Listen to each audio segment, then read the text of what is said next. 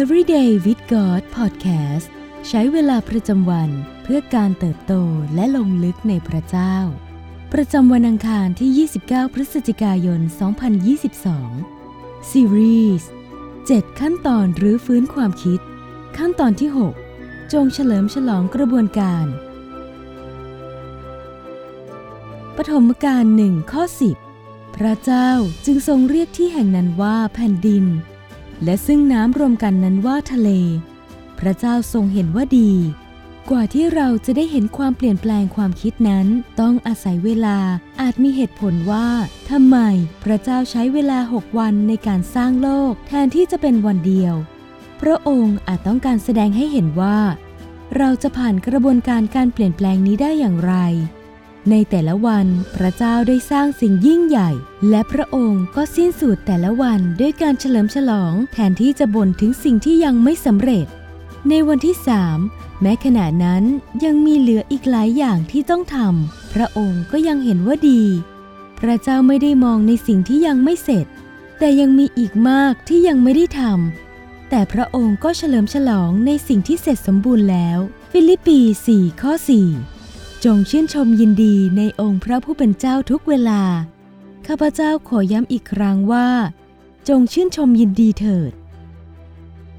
การเปลี่ยนแปลงความคิดใหม่เกิดขึ้น เมื่อเราเฉลิมฉลองในชัยชนะเล็กๆ น้อยๆ และจดจ่อกับสิ่งที่พระเจ้ากำลังทำอยู่ แทนที่จะจดจ่อกับสิ่งที่พระองค์ไม่ได้กำลังทำนอกจากนี้หากเราสังเกตจะพบว่า พระเจ้าไม่เคยเปรียบเทียบกับกระบวนการสร้างโลกอันน่าปวดหัวนี้กับภาพของฟ้าสวรรค์อันสวยงาม ที่พระองค์สถิตอยู่ กลับกัน มารซาตานจะพยายามเข้ามาป่วนกระบวนการในการเปลี่ยนแปลงความคิดของเรา ด้วยการทำให้เราเปรียบเทียบกระบวนการของเรา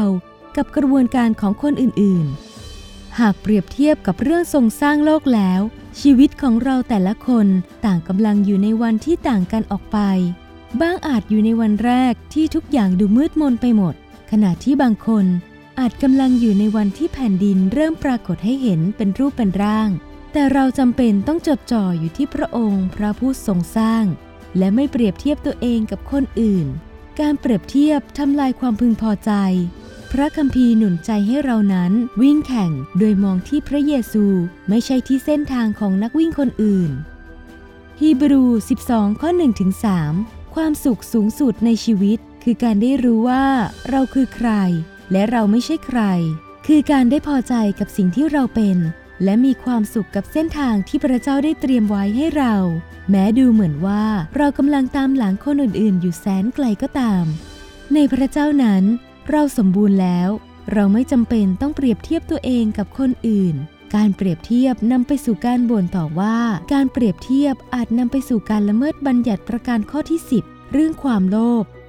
ความโลภจะทำลายกระบวนการอันสร้างสรรค์ของพระเจ้าในการรื้อฟื้นความคิดของเราใหม่ ถ้าสนามหญ้าหน้าบ้านของเพื่อนบ้านดูเขียวสวยกว่าบ้านเรา ให้เริ่มรดน้ำสนามหญ้าเราเอง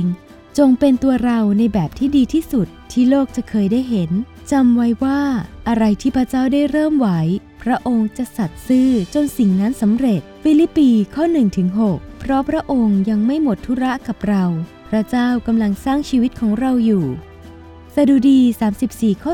4-5ข้าพเจ้าได้แสวงหาพระยาเว และพระองค์ทรงตอบข้าพเจ้า และทรงช่วยกู้ข้าพเจ้าให้พ้นจากความกลัวทั้งสิ้น คนทั้งหลายที่เพ่งดูพระองค์จะเบิกบาน เขาจะไม่อดสู สิ่งที่ต้องใคร่ควรในวันนี้ มีเรื่องเล็กน้อยใดในชีวิตที่เราต้องเฉลิมฉลอง และขอบพระคุณพระเจ้าบ้าง มีกระบวนการใดที่พระเจ้ากำลังสร้างในชีวิตของเราบ้าง เราจะเฉลิมฉลองในกระบวนการนั้นได้อย่างไร ให้เราอธิษฐานด้วยกัน